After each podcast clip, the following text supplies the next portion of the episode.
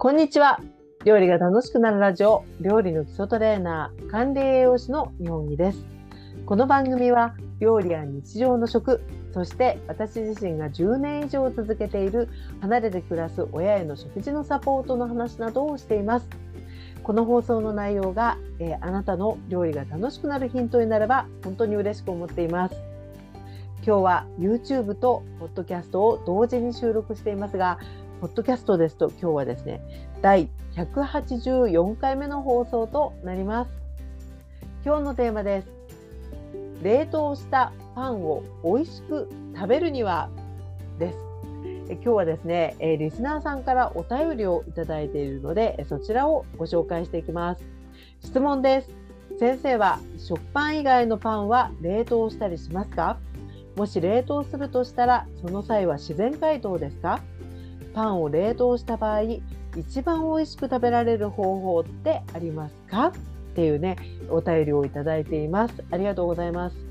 でこの方ですねあのこの質問部分の前にあのご報告をくださってまして以前この放送であの美味しいあんパン3選っていうねあんパンの日にあのそういった放送をお送りしたことがあるんですけれどもその中のですね一つのあんパンをですねあの召し上がってとっても美味しかった、ね、それをこうまとめて買ってあの冷凍してゆっくり楽しんでるっていうようなあのメッセージもいただいてるんですね。なのでその流れから、えー、要は中身の入ってるようなねパンをあの冷凍して美味しく食べるにはっていうようなご質問をいただいています。え今日は、えー、温め方などを含めて、え解説しながらお送りしていきたいと思います。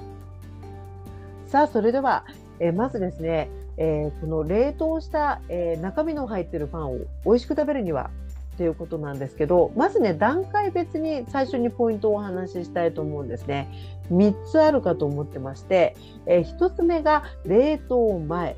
そして冷凍してる時そして3番目が、え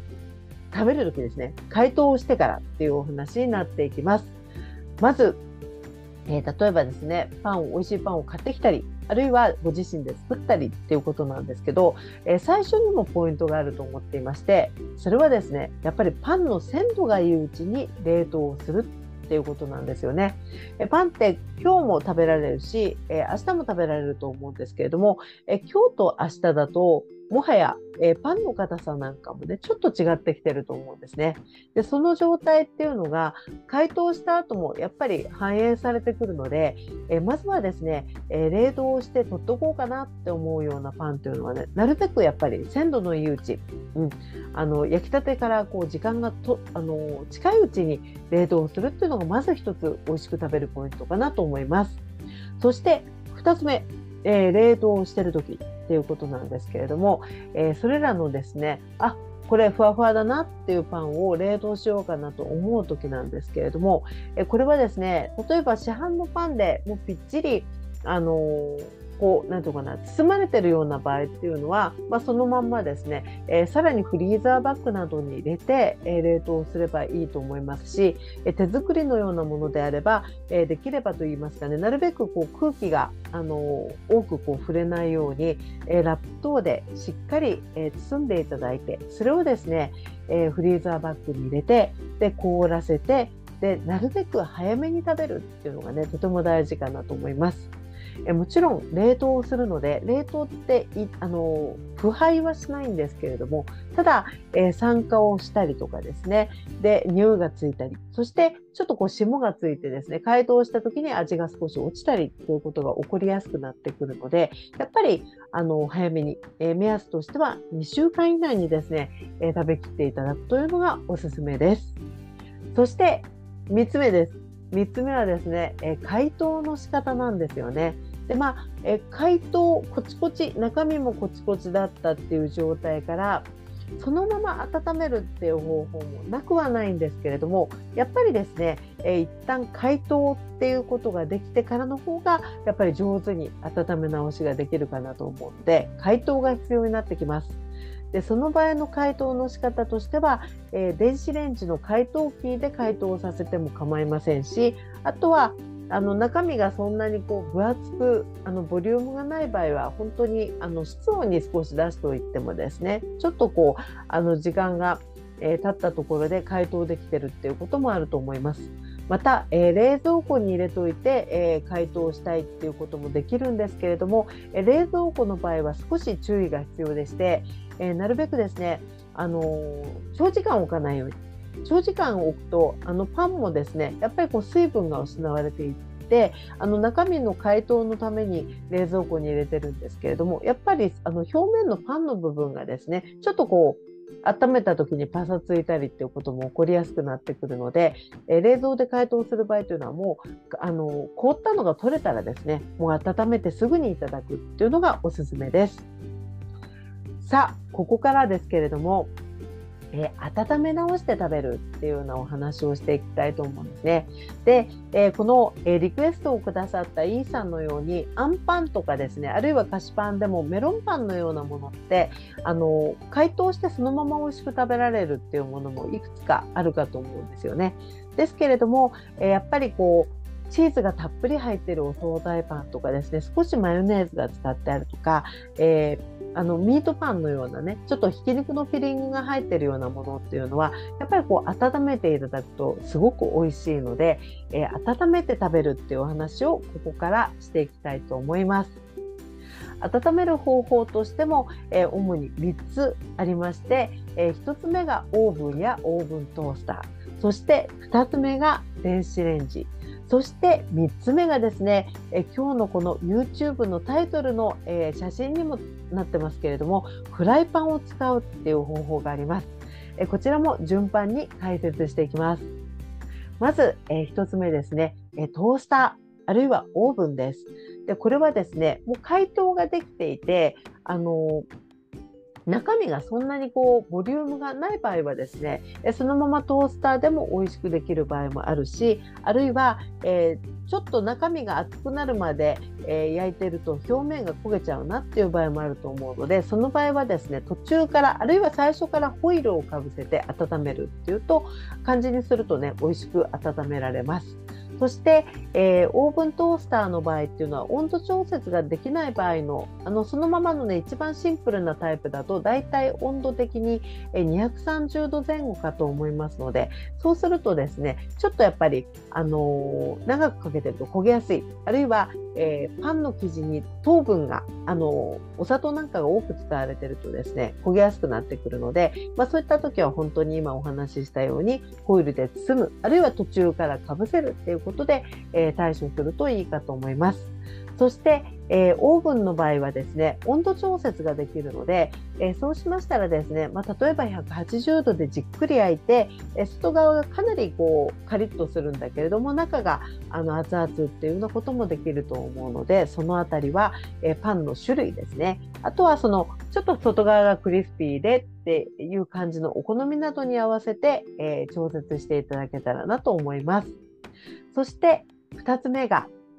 電子レンジです。で電子レンジの場合っていうのは特徴として中からも温めやすいっていうことがありますしあとは外側にこう焼き色とかあのクリスピーな感じをつけたくない時っていうのはあの電子レンジってね温めあの上手に温めると美味しく食べられると思います。ですので、え解凍されているパンをですね本当にこう温まるっていう感じで温められると、えー、いいかと思うんです。ただ、えー、とても気をつけたいこととしては、えー、かけすぎてしまいますとですね加熱しすぎてしまいますとその熱々出した瞬間は柔らかいんですけれどももう数分で冷めるんですけどその時にですねすごくパンから水分が失われていて硬くなってしまうのでこれはですねやっぱりあの気をつけて温めて召し上がっていただきたいなと思います。そして3つ目なんですけれども 3, つ目がですね私個人的にはあの非常によく使う方法なので、えー、お話ししていきたいと思いますがフライパンを使って温める方法です。でこれはですね、え出来上がりの特徴としてはフライパンの底に当たってるあのパンの底の部分に関してはカリッとしていてで、えー、焼き色もちょっとつきやすいんですよね。ですけれども、えー、上側の部分っていうのはもう熱が入りながらふっくらしているっていうねそういう仕上がりになっていくので、え私はですねあの結構お惣菜パンで中身がこう入ってるあの本当にミートパンのようなものだったりあるいは、えー、チーズフランスのようなもののような場合っていうのはあのすごくね、えー、温める時に使っていく方法でございます。そして、え YouTube の方のこの画像にも入っていますがこれはねあの食パンを使ったあのサンドになってるんですけど中はねカレーパンのこう具になっていてカレーパンの具をあの上下の食パンで挟んで、えー、それをねあの冷蔵庫でちょっとこう置いといたものを温めて食べるっていうようなねそういうような感じで、えー、使っていく時に撮った画像でございます。では具体的に温め方を紹介していきます。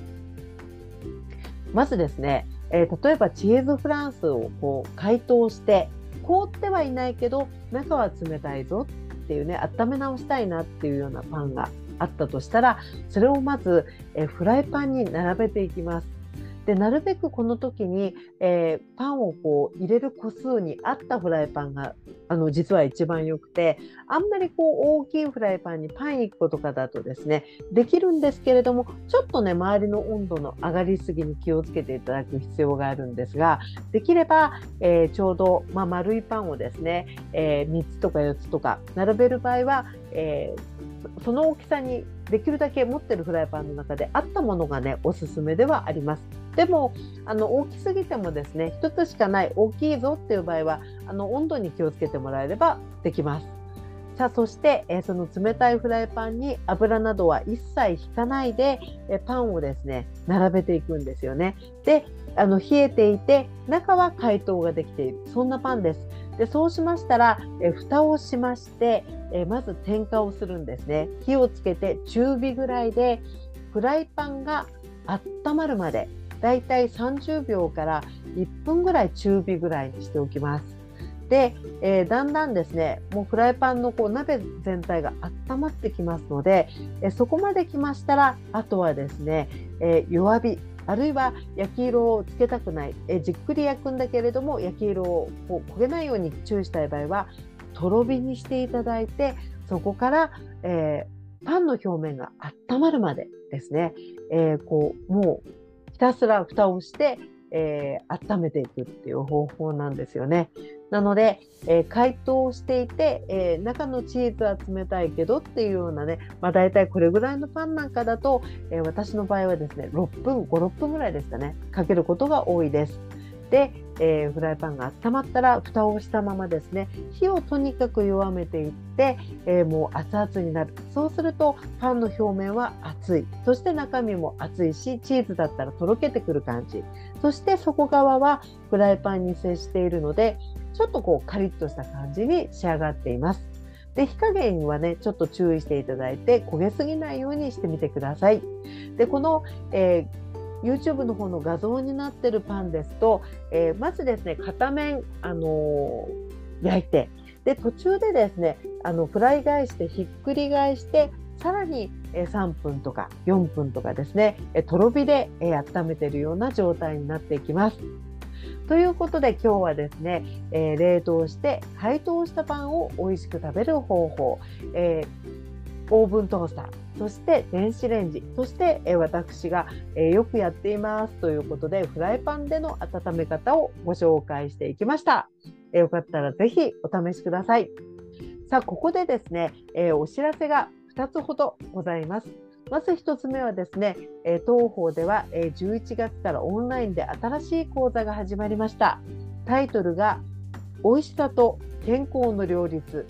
スルスル決まる献立プランニング講座というものです。えこちらは、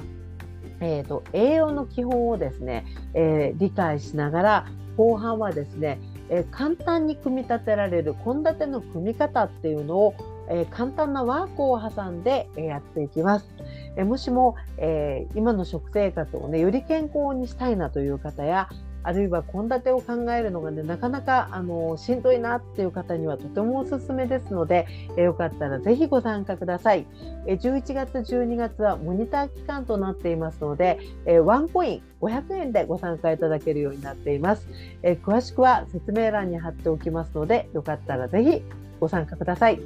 そして2つ目です。2つ目はですね時々、ご案内させていただいていますが、日本食料新聞社さん主催のオンラインフライクッキングというねお料理イベントがあるんですね。でこちらを、え私11月は講師で担当いたします。で今回のテーマは、え12月目前ということで、えパーティー料理で、え簡単にできて豪華な、え豚肉のお料理とそしてもう一つは、え見栄えもとても可愛らしい、えパーティー用の手まり寿司をご紹介していきます。えこちらの、えご紹介もですね説明欄に URL を貼っておきますのでご興味ある方よかったらぜひ、えご参加ください。